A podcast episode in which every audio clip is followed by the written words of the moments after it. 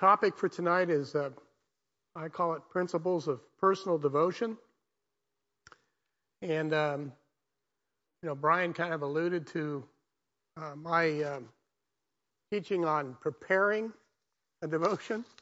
So, um, I, you know, I began, I was thinking about this and uh, how to approach this. And I was thinking about, you know, okay, you know, maybe I can show some, what, techniques on on personal Bible study, how to put together a lesson or devotion.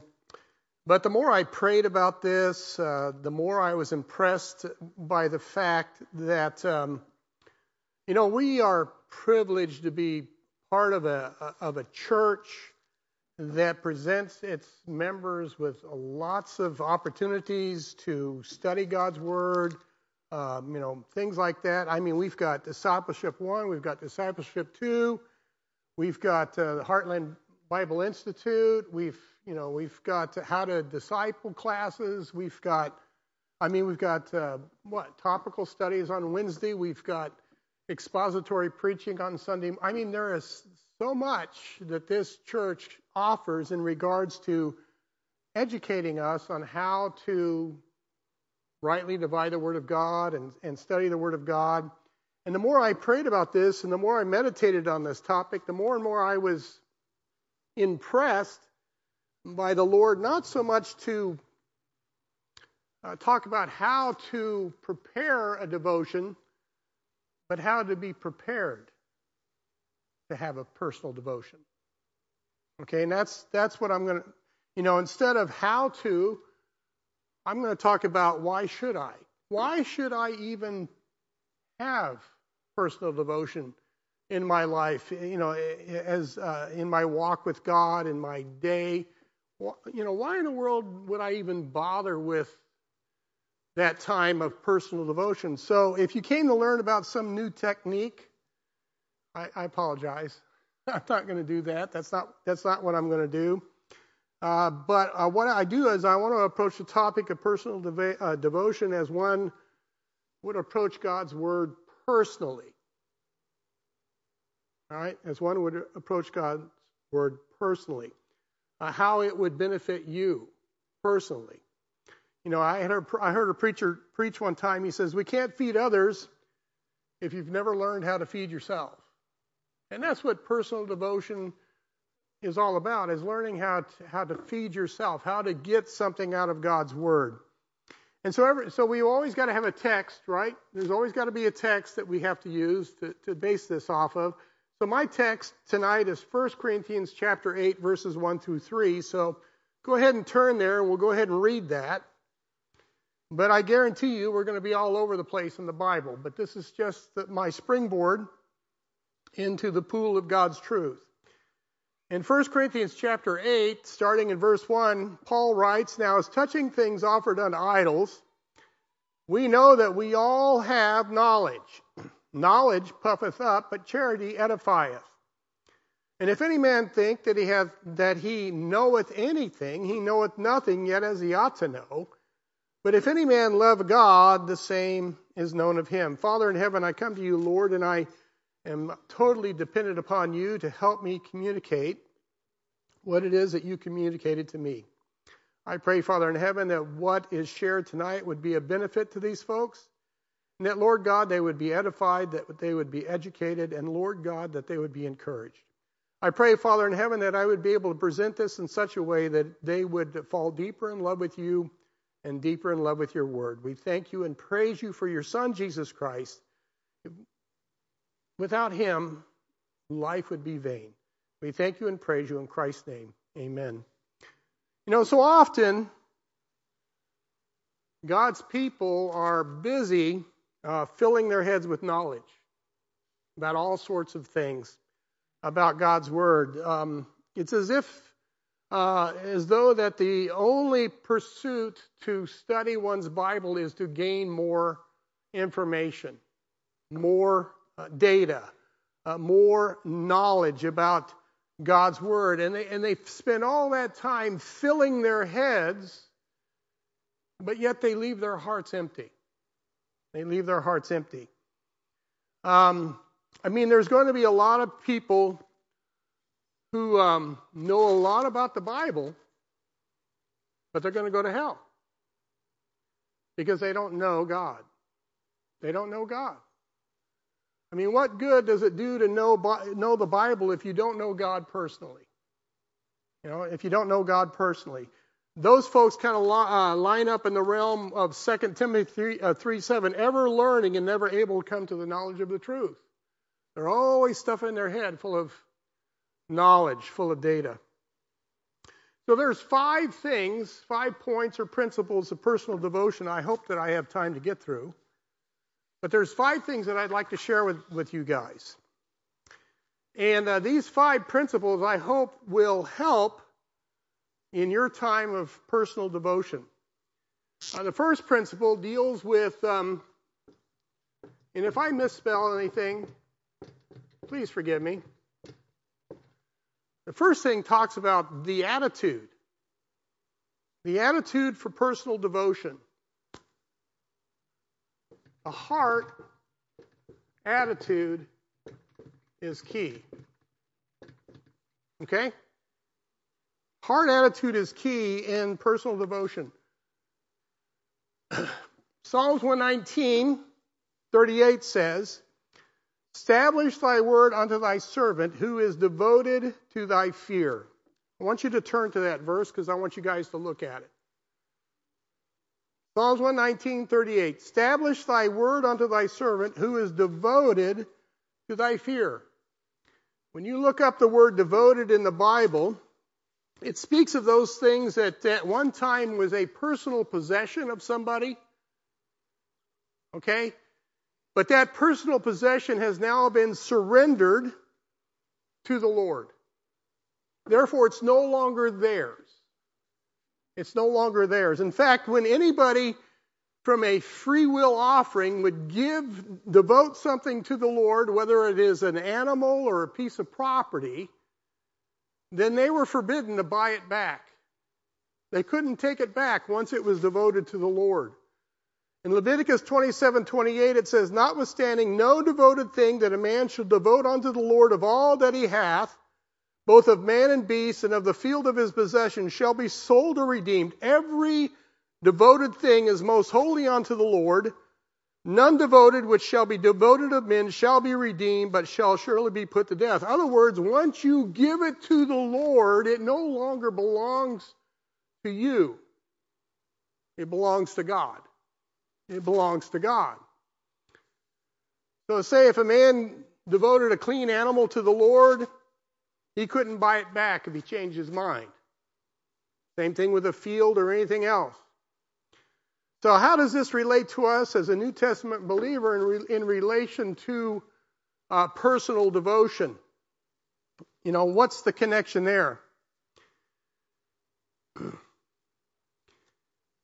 Here's the connection.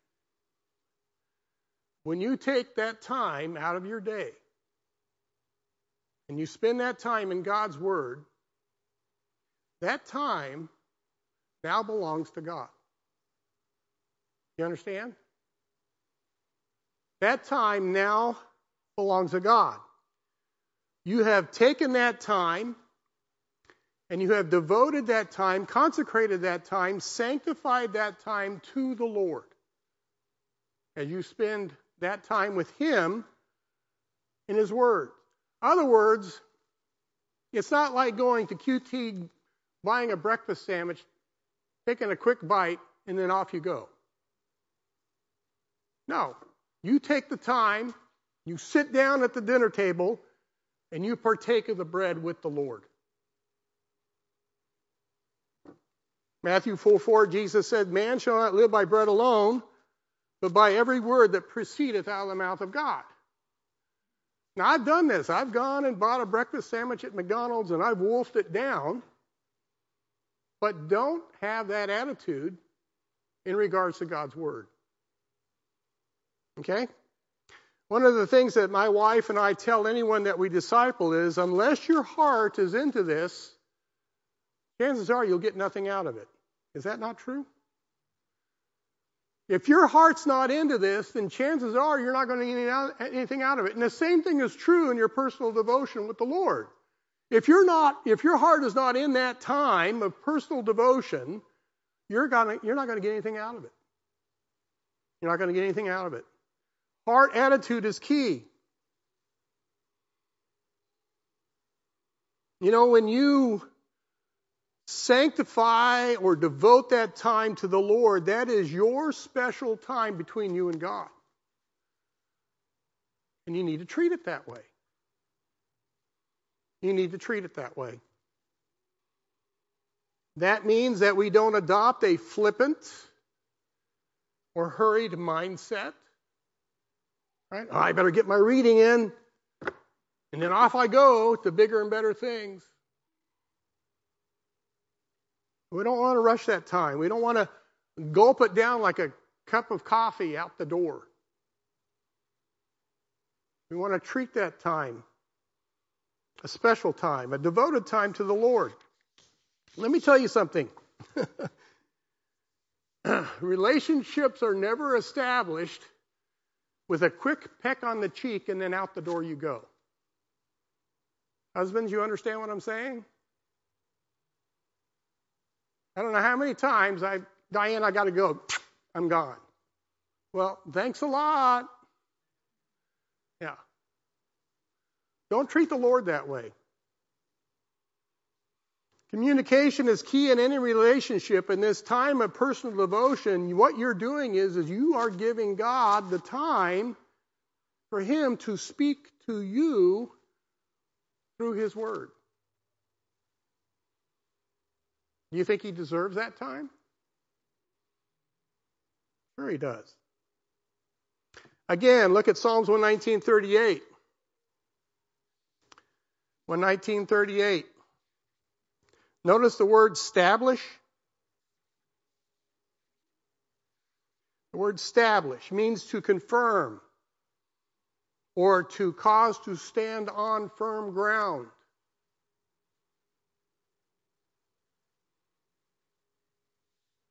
We want to stand on good solid ground, don't we?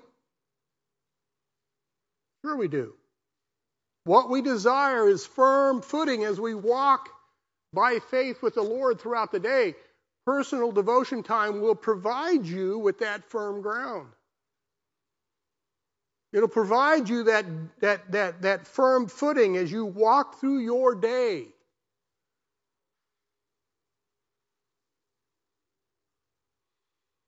Another way to put this is found in 1 Peter 3:15. He says, "But sanctify the Lord God in your hearts, and be ready always to give an answer to every man to ask you a reason of the hope that is in you with meekness and fear." Again, the word sanctify is the same thing as devoted. You hallow that time. You hallow that time. And a way we can accomplish this is, is, is having the right heart attitude. When we approach the Lord, in His Word in that time. This is a special time for, for me and God to get together in His Word. Something else about the heart attitude. Maybe some of you will relate to this. Be careful not to treat the Word of God like it's a textbook. Okay? Don't treat the Word of God like it's a, it's a, it's a textbook or an owner's manual or a how to YouTube video. All right? All you're doing, well, you know, those things are good for obtaining information. All those things are, are good for obtaining information. Uh, and you want to learn about, you know, the new widget you purchased. But all it does is fill your head with information. You know? I know some folks who treat the Bible like a textbook. And they're as cold as a professor. Because there's no life. Oh, they can run circles around me and quoting verses and splitting hairs and but there's no life. no warmth, no compassion.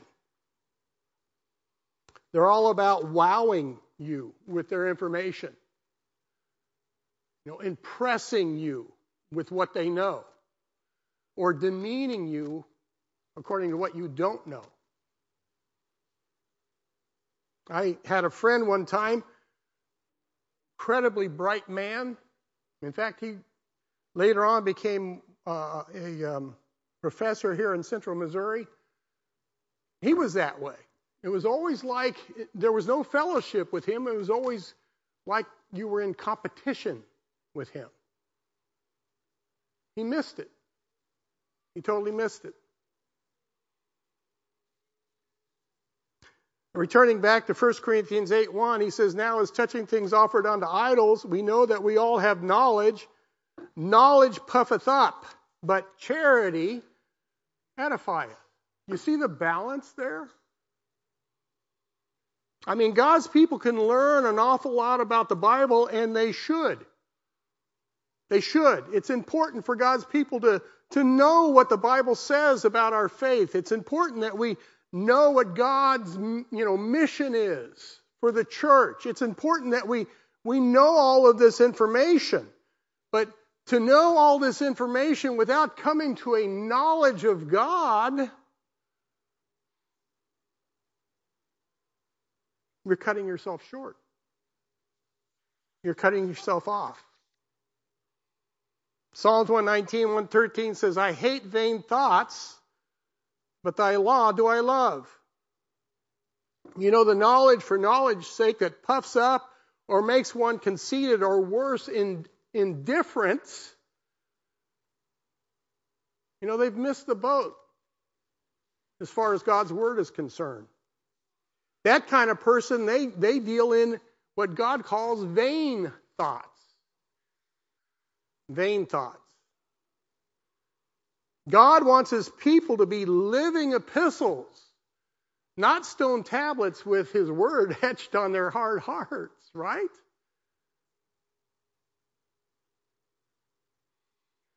Now, this word translated vain thoughts in Psalms 119, 113, when you think of vain, what do you think of? Empty, of no value, worthless, that type of thing. When I look this phrase up, vain thoughts, um, it doesn't mean that. I thought it was kind of interesting. I thought it was very insightful what this word vain thoughts. It comes from a root word that means to uh, lop off the top,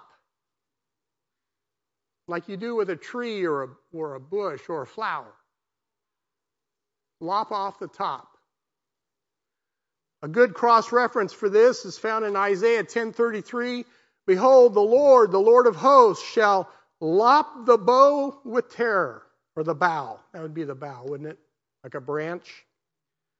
And the high ones of stature shall be hewn down, and the haughty shall be humbled.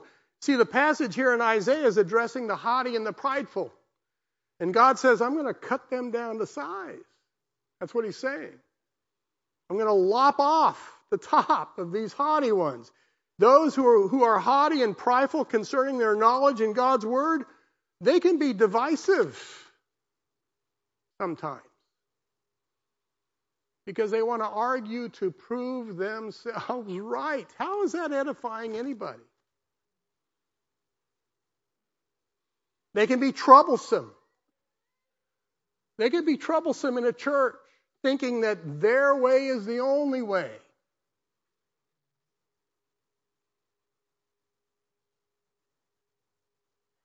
And they can also be very, very cold.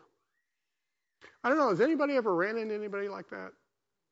No, not at all? Okay. Hank, stick around.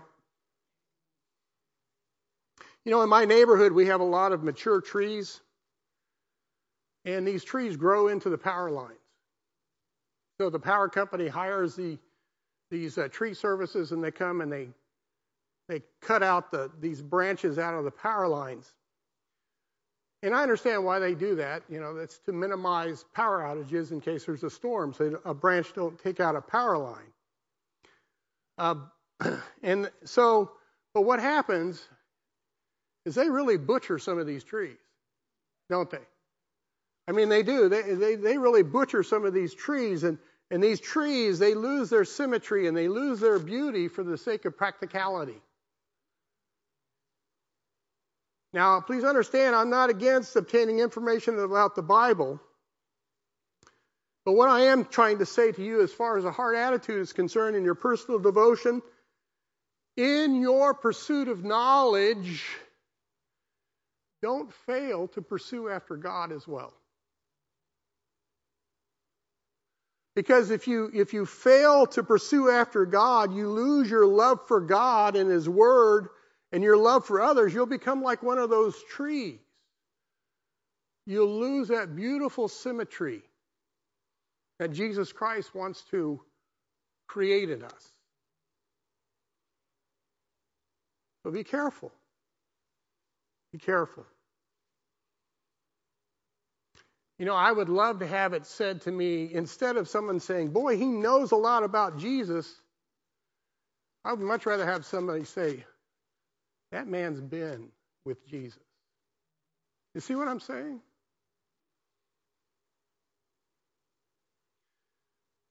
The pursuit of knowledge for knowledge's sake is, is when knowledge can prove vain. It can prove useless to yourself, it can prove, useless to others. It can even become offensive. And we don't want, we don't want to be offensive. Puffed up disciples can often be offensive. Going back to Psalms 119:38, establish thy word unto thy servant who is devo- devoted to thy fear. We can see two things here in this verse in, in regards to our time of personal devotion with the Lord. The first is thy servant thy servant. This is an attitude of humility and dependence, not independence, but humility and dependence. This is contrary to the boaster and the prideful, the know it all. Uh, this, is, this is someone who knows they don't know it all, right? The servant. Let's try this word the disciple the disciple. You know what makes a good disciple? A teachable spirit. A teachable spirit. When you lose that teachable spirit, it's not a good thing. It's not a good thing. And the second thing is who is devoted to thy fear. Thy fear, that's an Old Testament way of saying one's love and esteem for God. You see, when you start, start teach, uh, uh, treating the Bible like it's a textbook, that's what's going to happen. You're going to love your esteem for God's word. You're going to lo- you're going to lose that love for God's word and, and Himself. So if we approach the Word of God in humility of a disciple and we approach the Word of God respecting His Word for what it is, that's a great benefit. Again, heart attitude. When you love someone, right, you cherish that time with them. I remember when I was first I don't want to say the word dating because now nowadays it's got a different. I'm just going to use it anyway. When I was first dating my wife, Diane, before we got married, I called her on the phone all the time. I wanted to be around her all the time. That's the same kind of heart attitude we have in our time with God. We want to be with Him. We want to be with Him. So that's the attitude. Let me make sure I get this one right get myself out of whack here. Now let's talk about the purpose of personal devotion. Now, understand when, I, when I'm saying personal devotion, I'm talking about when you are with God at that time in His Word. Okay? It's you and God. And so the purpose of personal devotion is this worship. Worship. Again, Psalms 119:38, establish thy word unto thy servant who is devoted to thy fear. That's worship. That's worship. The word worship occurs some 102 times in the Bible. Now, if God puts that word in there that many times, what does that tell you? Yeah, it's pretty important, isn't it? Pretty important. Mankind is a creature that is prone to worship. He just is. That trait to worship is ingrained in man. It's just there. Archaeologists and what are the anthropologists? Are those the guys that study? Yeah. Archaeologists and anthropologists, they've discovered this about man. In every society, every culture, every village, every ancient whatever they've dug up, they've seen one, they've seen at least two things. One, they worship something higher than themselves, and two, there is a belief in an afterlife. Without fail. Even those who deny that there's a living God, guess what? They worship something. Whether it's their intellect or whether it's their science or themselves or, you know, my wife likes to watch American Idol. Right? Look at the way some of these athletes are treated. People worship athletes because it's in us, it's ingrained in man to worship something or someone. The problem is, is that the majority of mankind don't like to retain God in their knowledge. And therefore, they prefer to change the glory of the uncorruptible God into a perversion of their own, whatever they like to worship. That's what Paul tells us in Romans chapter 1. They didn't like to retain God in their knowledge, so they created their own God. Something they were comfortable with. So when we set this time aside, attitude, that's the time we use to worship the Lord. Again, preparing principles of personal devotion. Psalms 29:1 Give unto the Lord, O ye mighty, give unto the Lord glory and strength. Give unto the Lord the glory due unto his name. Worship the Lord in the beauty of holiness. So when you're in that time that you've devoted to the Lord, that's your opportunity to worship. To worship. Psalms 96 6 Honor and majesty are before him, strength and beauty are in his sanctuary. Give unto the Lord, O ye kindreds of the people, give unto the Lord glory and strength. Give unto the Lord the glory due unto his name. Bring an offering and come into his courts.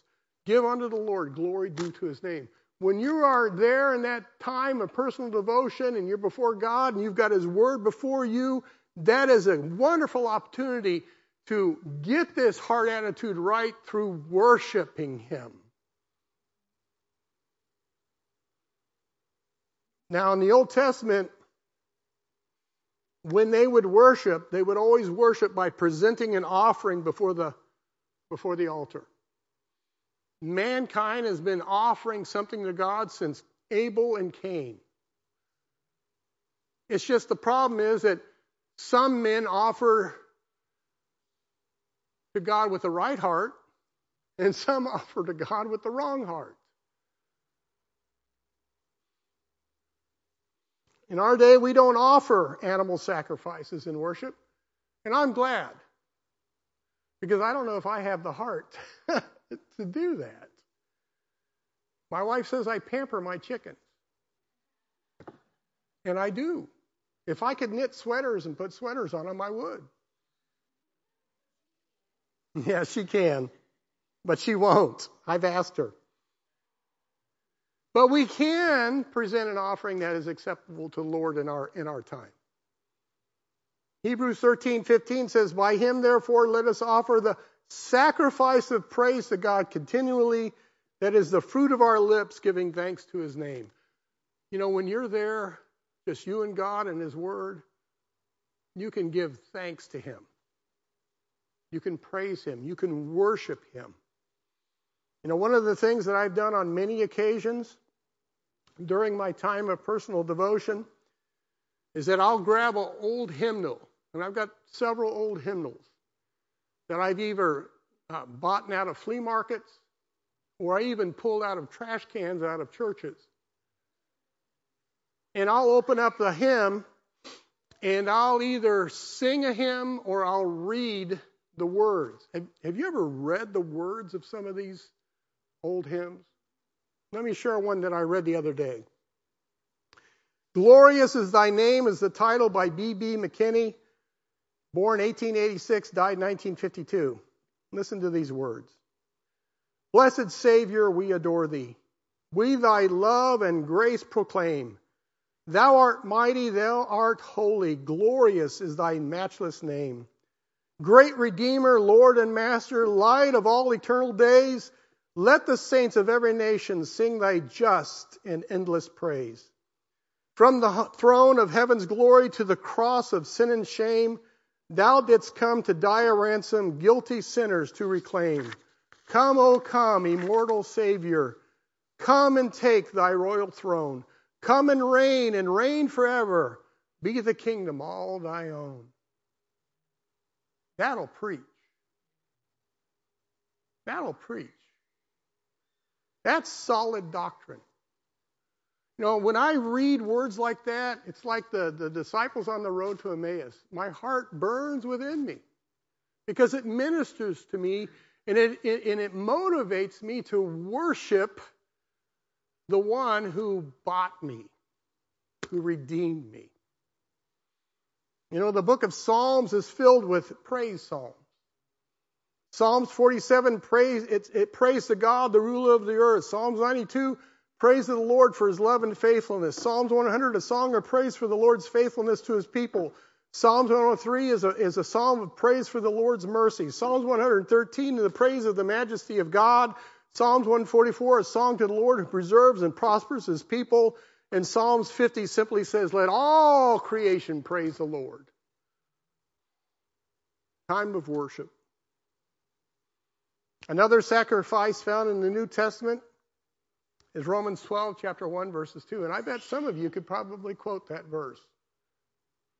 I beseech you, therefore, brethren, by the mercies of God, that you present your bodies a living sacrifice, wholly acceptable unto God, which is a reasonable service. And be not conformed to this world, but be ye transformed by the renewing of your mind, that ye may prove what is that good and acceptable and perfect will of God. Not long ago, I had a conversation with, um, I'm going to say it, my very best friend, who uh, has stage four pancreatic cancer, and he's he's not long for this life. And I was talking to him, and he said to me, Brother Jeff, he says, um, I am determined to, wa- to worship the Lord every day. And he said, Brother Jeff, we don't need to look around us to find reasons to worship God. He says, We have the reason dwelling within us in the person of Jesus Christ. That's deep. That's, that's, that's just deep. Do you have Jesus Christ in your life? Is he alive in your heart? And you have reason to worship God. A.W. Tozer said, when a person yielding to God and believing the truth of God is filled with, pure, with the Spirit of God, even his faintest whisper will be worship. Are you aware of the presence of Christ in your life? That's cause of worship. That's cause of worship. You know, in, in your personal devotions with Romans 12, 1 and 2 in mind, Pray that God would show you how you may be able to worship Him by offering your day as a living sacrifice to Him. Your day. Right? Sufficient to the day is the evil thereof. Let's just worry about today.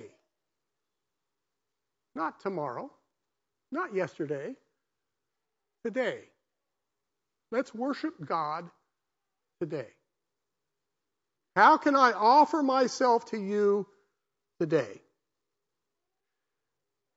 Romans chapter 1, verses 14 through 15 says, I am a debtor both to the Greeks and to the barbarians, both to the wise and to the unwise. So as much as in me is, I'm ready to preach the gospel to you there at Rome also. I read an old time preacher uh, sermon, and he was preaching on this verse, and he said this He says, When we are married unto Christ as his bride, we have married into a debt of love. And I know couples who have married into debt. right? Either one spouse or the other have their credit cards maxed out. But when we are married into Christ, we are married into a debt of love. The debt of love that God has redeemed us by. We are debtors to this love, and the only means to pay on this debt is to tell others of the love of Jesus. That's how we can offer ourselves as a living sacrifice. Simply sharing the love story of Jesus Christ. So that's the attitude and that's the purpose worship. Okay, now the means. The means. Oops, let's make that an S. The means of personal devotion. Turn to Psalms chapter 1. Psalms chapter 1.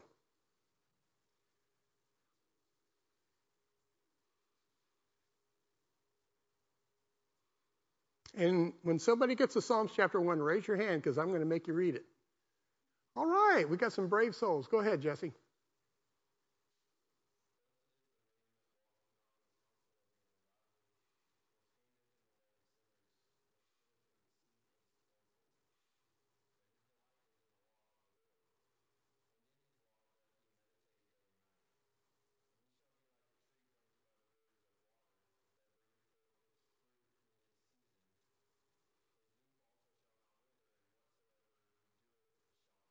Okay, you can stop right there. I don't know, again, I don't know where, I read a lot of stuff. I don't remember half the time where I read it or pick up on it. But I read one, one uh, comment about this um, passage here. And this person said, The tree of my spiritual life thrives best with meditation because it helps me absorb the water of God's Word. I thought that was pretty good. I thought that was pretty good. Now, don't get all spooky and weirded out on the word meditation. Okay? I know there's a lot of funny business out there, a lot of goofy stuff about meditation. It all sounds mystical and magical and, and otherworldly. In fact, that's the world's view on meditation uh, to contemplate one's navel and empty out one's mind. Proverbs 18:2 says, "A fool hath no delight in understanding, but that his heart may discover itself." You know, the devil loves to hang out with empty-headed people because that way he can fill his fill your mind with all sorts of foolishness. But as for me, I'm a simple guy, and um, meditation is simply putting your roots down into the soil and the water of God's Word and the way I understand meditation, I utilize three words. Three words. And I don't know if I've got room for me. But these three, words that help me is, att- is attention, intention, and application.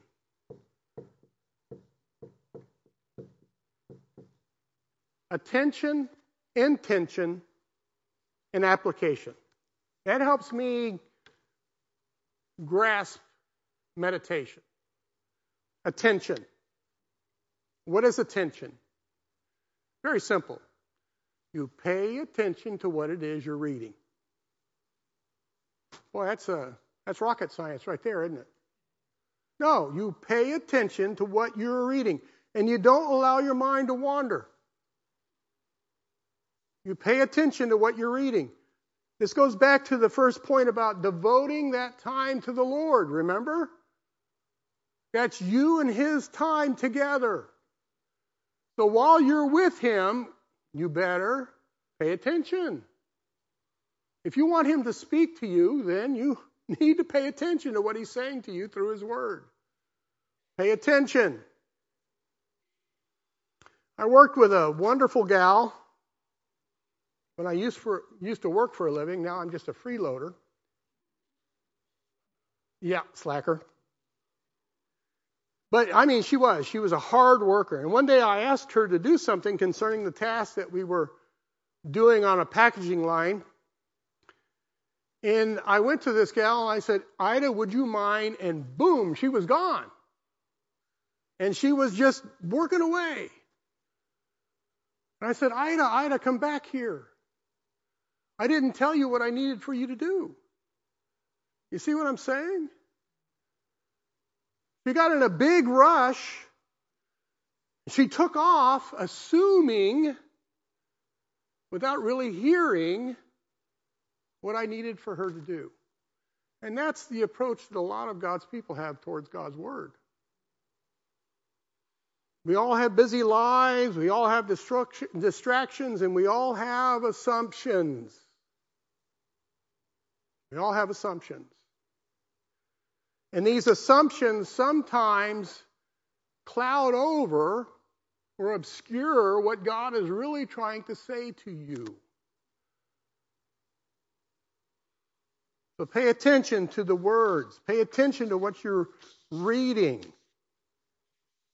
This is why it's so important that you purposely set aside that time and, if possible, have a place where you and God and His Word can meet together. Now, I live in a busy household. In fact, I've threatened to put a revolving door on our, our house at times. And I can remember a time, in order for me to, to find someplace private, and I hope I don't offend anybody, I locked myself in the bathroom at times. Right? I mean, out of all the rooms in the house, that's the one room you were almost guaranteed some privacy. Almost. If you have five kids, that's not always true. Turn to 1 uh, Kings chapter 19. We all know this story about Elijah in the cave.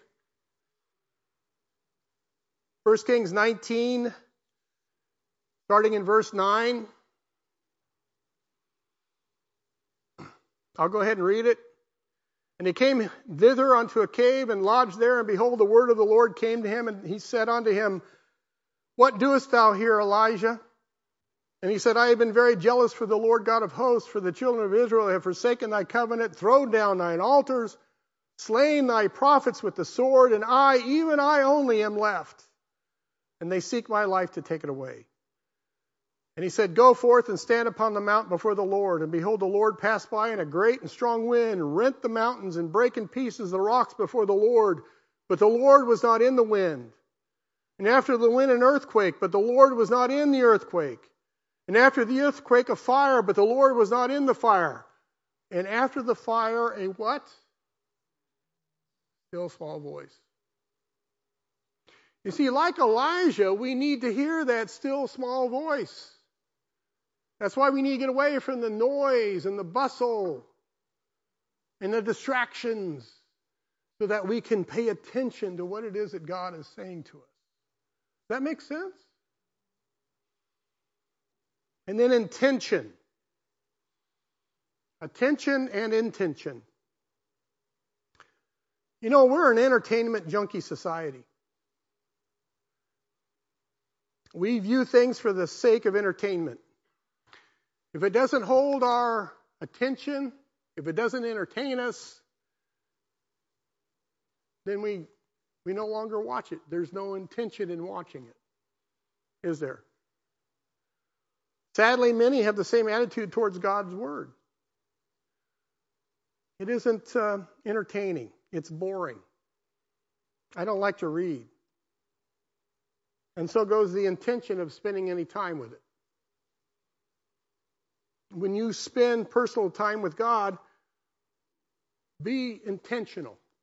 Not only pay attention, but be intentional. And as you read it, you ask yourself, what am I going to do with what I'm reading here? What is it, Lord, that you want me to uh, put into my life? What is it, Lord, that you want me to correct? What, what is it, Lord, that you want me to. You see what I'm saying? You're being intentional about what you're reading. That's part of meditation. Not only are you paying attention to the Word, but you're also being intentional with the Word. How can I, what is this? You're asking those questions. You're seeking the mind of the Lord in this thing. You're seeking the mind of the Lord in this thing. When you begin to think in this way, then the Lord will bring to your mind those things that He wants you to see.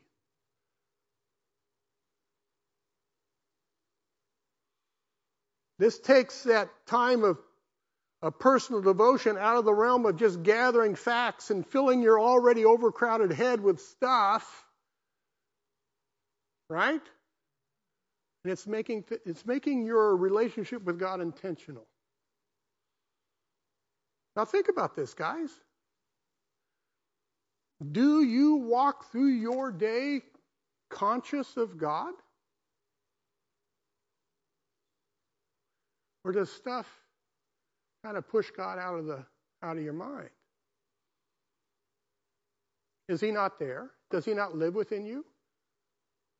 That's intention. That's that's the intentional part that I'm talking about.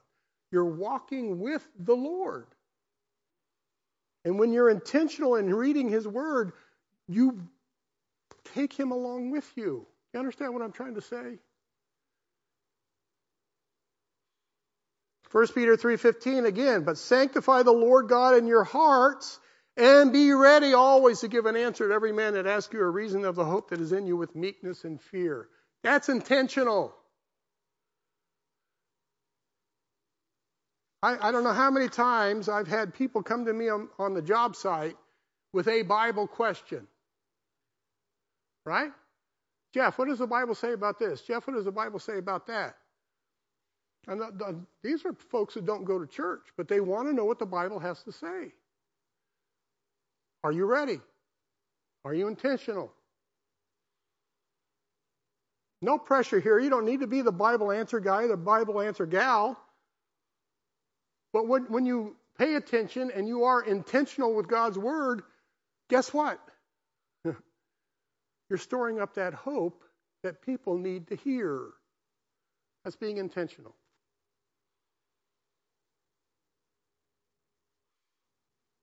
And then uh, application. Application is you're taking the words of truth off the page of the Bible and you're putting it in action in your life. That's application. You're taking the words from God's Bible and you're putting them in action into your life. Pray in that time of personal devotion that God would show you how you can apply His truth. Make His truth a reality in your life. Again, attention, intention, application. That's meditation. That's meditation.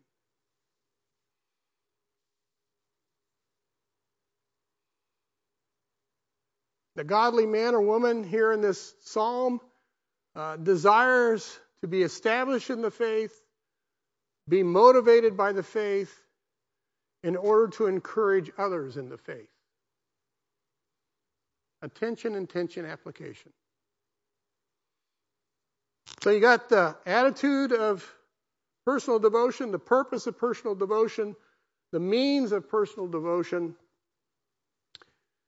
and the intention of personal devotion, which means, whoops, ah, I'm going to mess this one up, I know. Is it two L's?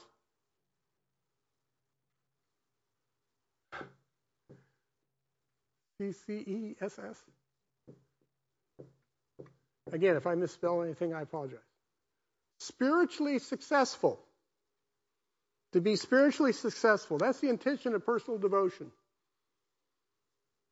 Psalms 119, 125 says, I am thy servant, give me understanding, that I may know thy testimonies. It is time for thee, O Lord, to work, for they have made void thy law.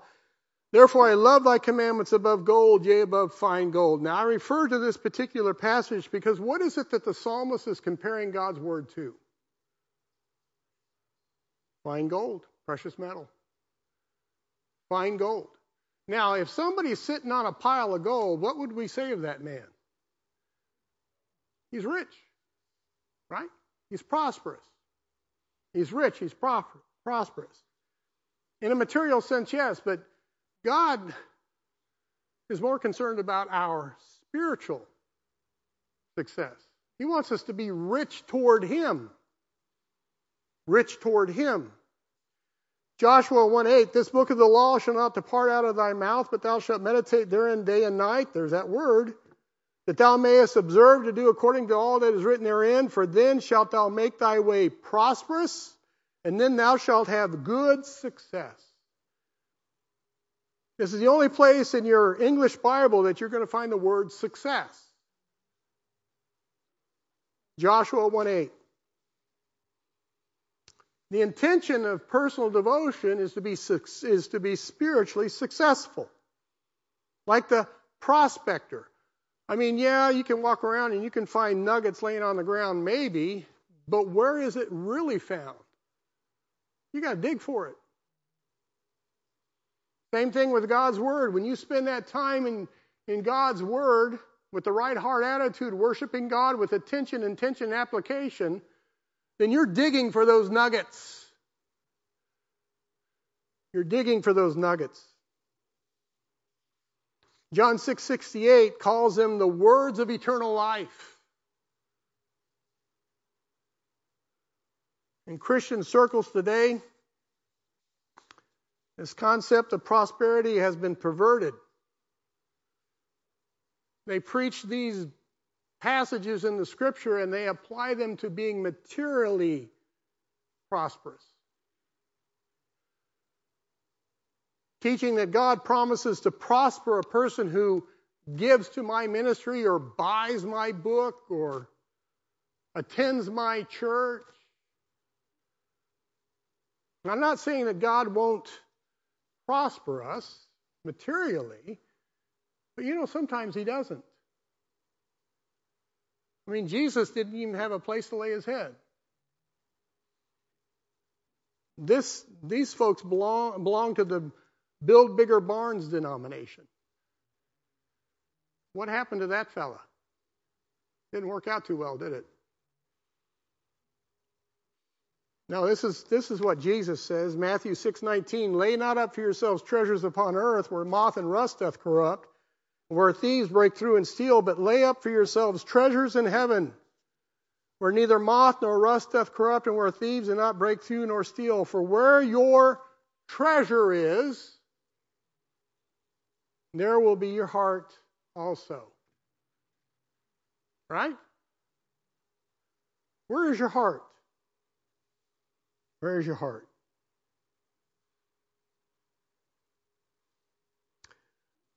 I mentioned that the English word success is only found here.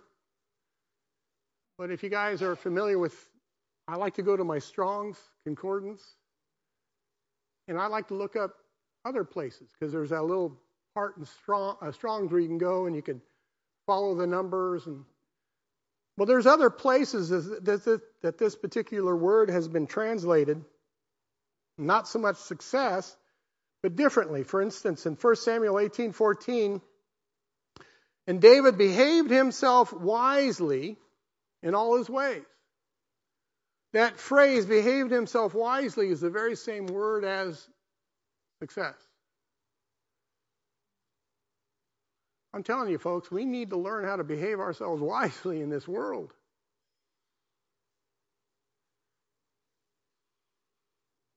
That's the equivalent of Ephesians 5:15. See then that you walk circumspectly, eyes wide open, head on a swivel, not as fools, but as wise. Colossians 4:5. Walk in wisdom toward them that are without, redeeming the time. Let your speech be always with grace, seasoned with salt, that you know that ye may know how to answer every man.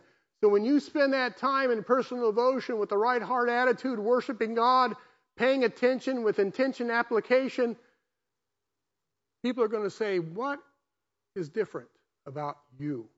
Because they're going to see that spiritual success going on.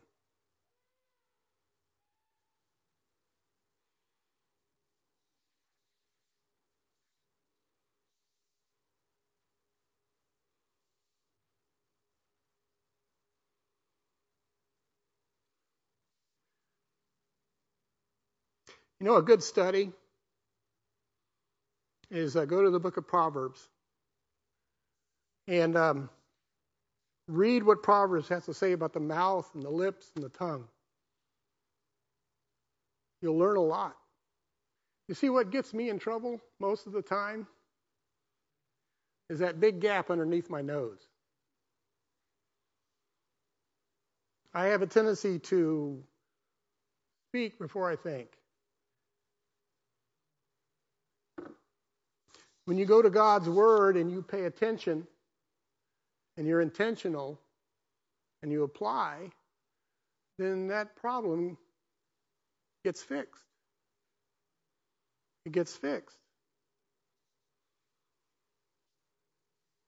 Colossians tells us to have our speech always with grace seasoned with salt. Grace displays our concern. Well, salt provides them with the words they need to hear to save them from eternal damnation. Wouldn't it be wonderful if we spoke with words of grace and salt?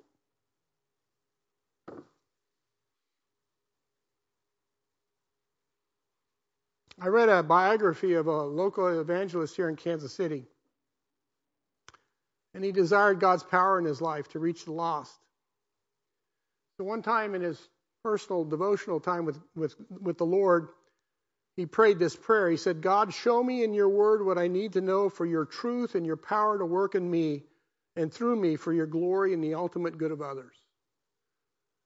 That's a good prayer. That's a challenging prayer. Well, this man became uh, an evangelist. And he won thousands to the Lord. This man owned a tent making factory. He made tents for a living. Sound familiar? And the fruit of this man is right there in Belton, Missouri. Calvary Bible College.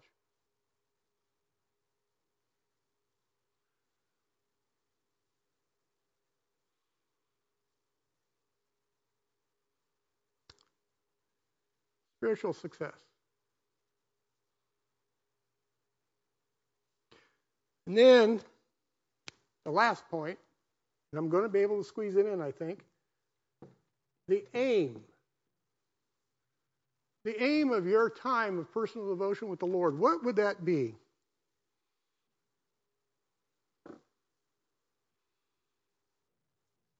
To learn That's not right, is it?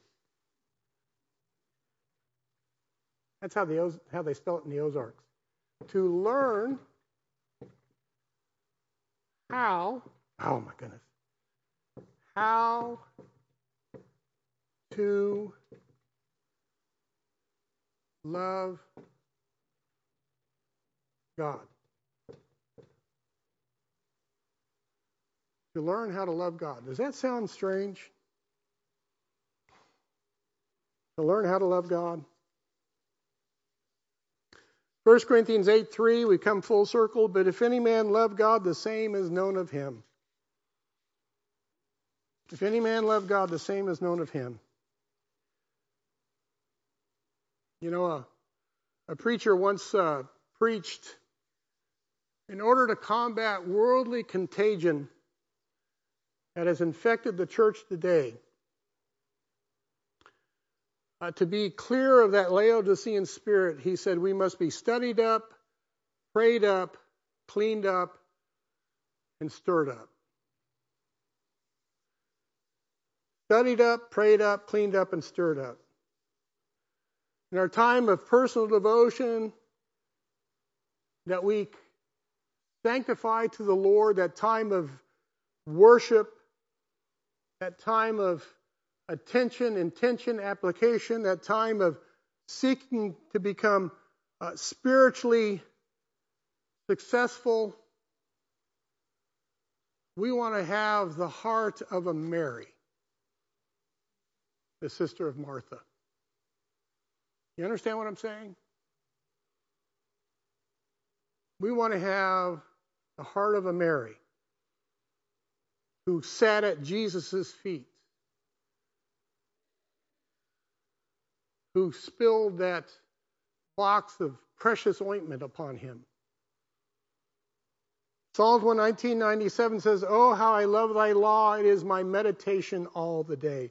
When we come away from our time of personal devotion, we should be that much more in love with our Savior. If you're seeking a recommendation on a book uh, to begin a habit of personal devotion, let me recommend you a, a book that I've read I don't know how many times. And it's cheap. It's a cheap book. And chances are you probably own it. Book of Psalms. Book of Psalms. In fact, I would recommend you start with Psalms 119. Pay attention. Be intentional. And apply it. Psalms 119 is like Psalms 8:3. You can read the meditations of a man who is in love with his God and in love with God's word. Philippians 1 9 says, In this I pray that your love may abound yet more and more in knowledge and in all judgment. I can, I can remember back in junior high, there was a girl that I was just crazy about. I thought this girl was the most beautiful girl I've ever seen in my life. I mean, I absolutely swooned all over this girl. And I honestly believe that I loved, loved, loved, loved this girl. And so one day I got the courage to talk to her. You ever done that? Uh, boy, was I ever wrong about her. Because when I started talking to this girl, she was the meanest, most foul mouthed person I've ever met in my life at that time. You see, that's the kind of love that many of God's people have with Jesus. It's more of an infatuation than a mature, knowledgeable love. See what I'm saying? It's more of an infatuation with Jesus. It's more of an infatuation of Jesus um, fueled by, uh, and I know I'm going to step on somebody's toes,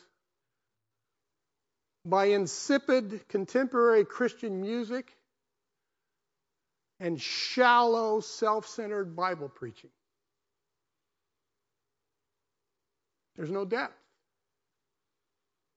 There's no depth. There's no real knowledge of the real Jesus. There's not a mature understanding. Love grows through knowledge. Love grows through knowledge. The more we learn about God, through time spent in His Word, trusting in the Lord, being obedient to His Word, involved in His mission, the more we learn how to love God. The more we learn how to love God. Let me tell you something. You get yourself involved in ministry, you start dealing with other human beings, and you're going to learn how to love God really quick.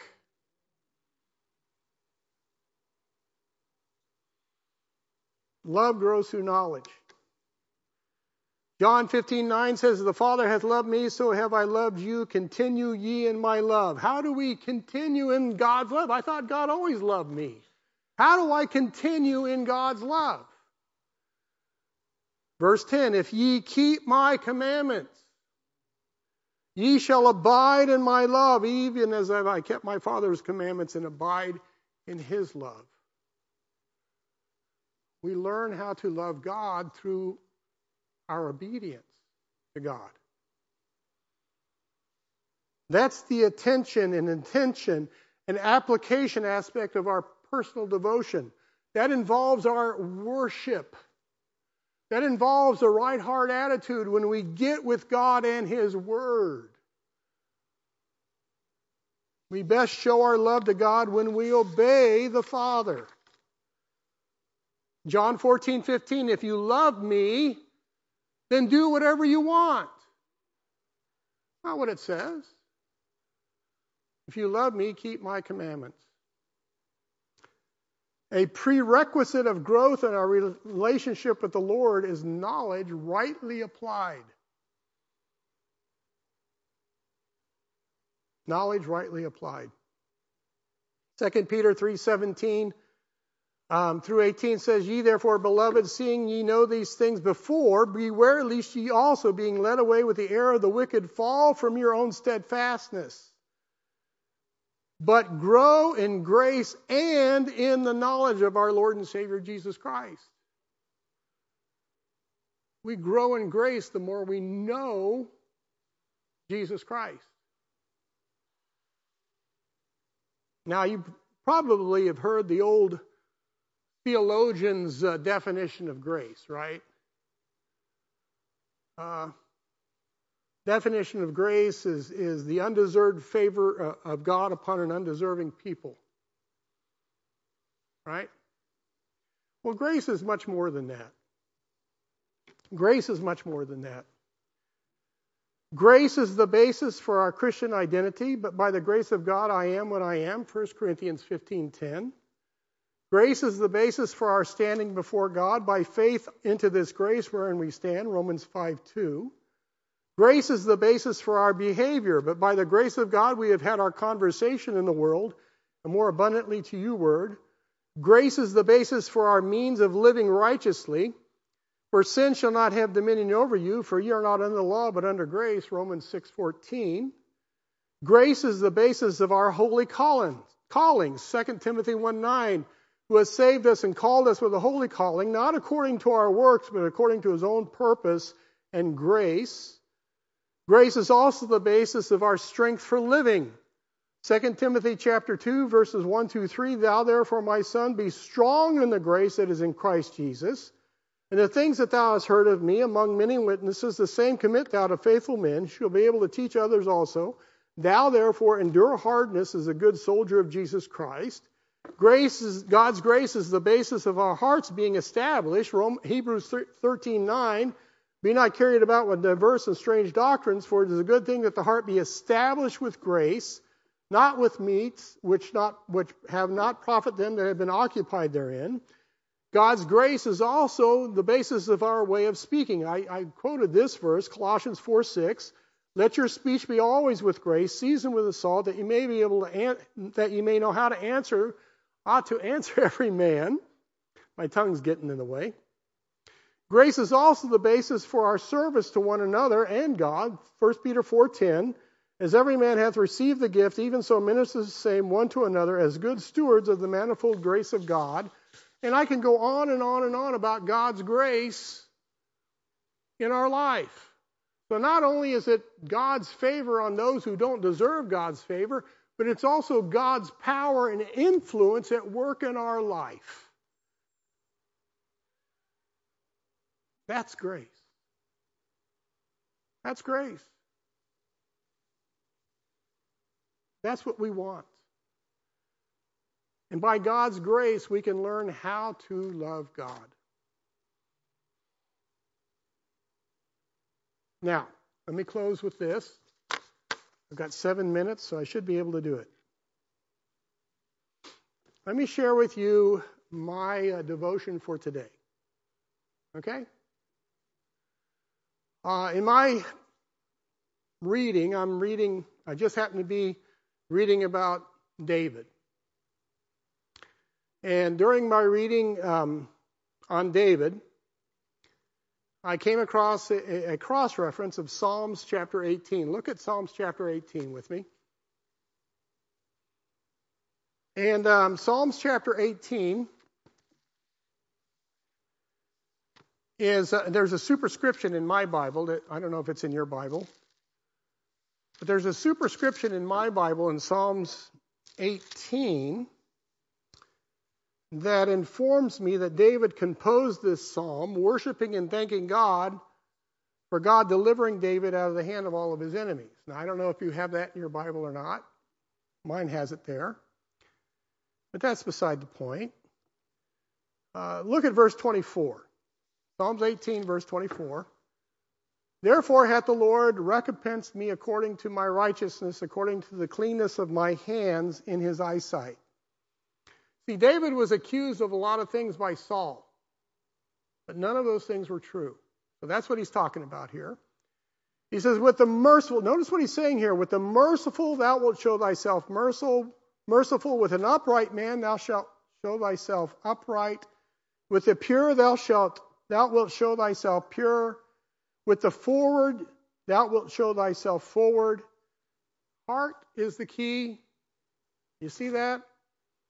For thou wilt save the afflicted people, but wilt bring down high looks. For thou wilt light my candle. The Lord my God will enlighten my darkness. For by thee I have run through a troop, and by my God have I leaped over a wall. Verse 30 is what I want you to see.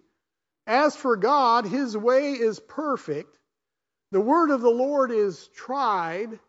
He is a buckler to all those that trust in him.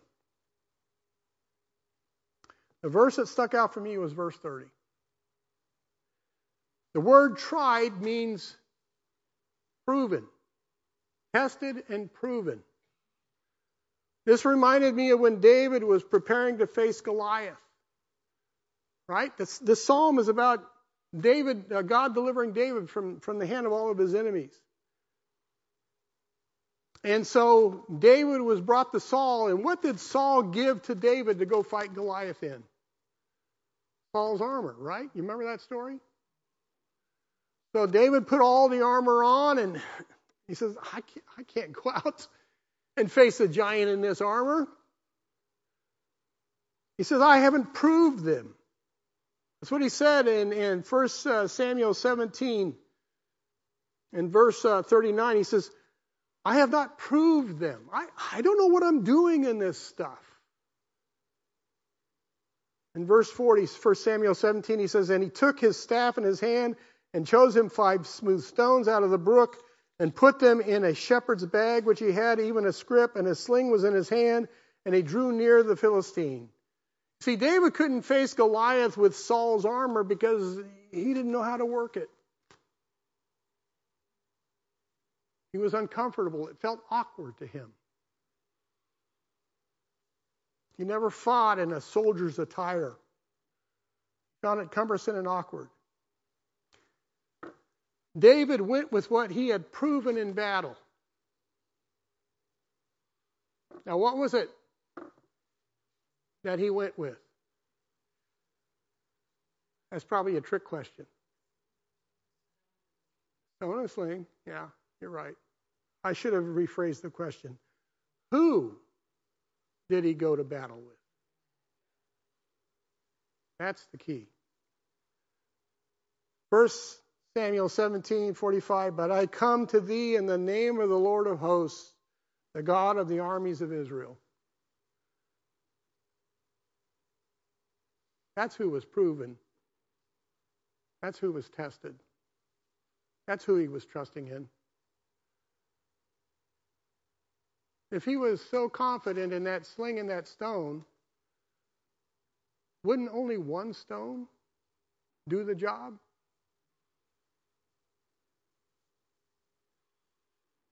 And here's the value of personal devotion. Ephesians 6 informs us that we have a spiritual armor that has been tested, tried, and proven. But have you tested, tried, and proven that spiritual armor? See, when you spend that time with God and His Word, that's when you start trying that stuff and testing that stuff and finding that, yeah, I can trust in this stuff. David also had a scrip, a shepherd's bag, that he placed these stones in. You know what else that that scrip was used for? Do you remember? Maybe I'm dating myself. When I used to go to school in elementary school, I used to have a little tin pail, a lunch pail, that had those thermoses with the glass jar. I mean, as soon as you dropped your your lunch, you know you know that the thermos bottle was was a goner. He carried his lunch in that script. He carried his lunch in that script. You see, when we spend time in personal devotion with the Lord, with the right heart attitude, worshiping God, with the attention, intention, application, spiritual success, and learning how to, how, how to love God, when we spend that time, we learn that we can trust in God and so forth and so on. When you have a verse like this, you put it in your script as you walk through your day. Because you're going to meet with a Goliath. Pull that stone out of there. Or you're going to become faint because you're dealing with the world. Pull your lunch out of that script. You take that verse that God has given you for that day and you use it and you feed yourself from it. You see what I'm trying to say to you? And as you do so, then you learn how to love God as He proves Himself faithful. As He proves Himself faithful. So, the attitude for, for personal devotion, heart attitude is key. The purpose of personal devotion, to worship God. The means of personal devotion, application, intention, and intention. I got that backwards. The intention of personal devotion to be spiritually successful. And then finally, the aim of personal devotion to learn how to love God. Amen. Father in heaven, we thank you, Lord, for the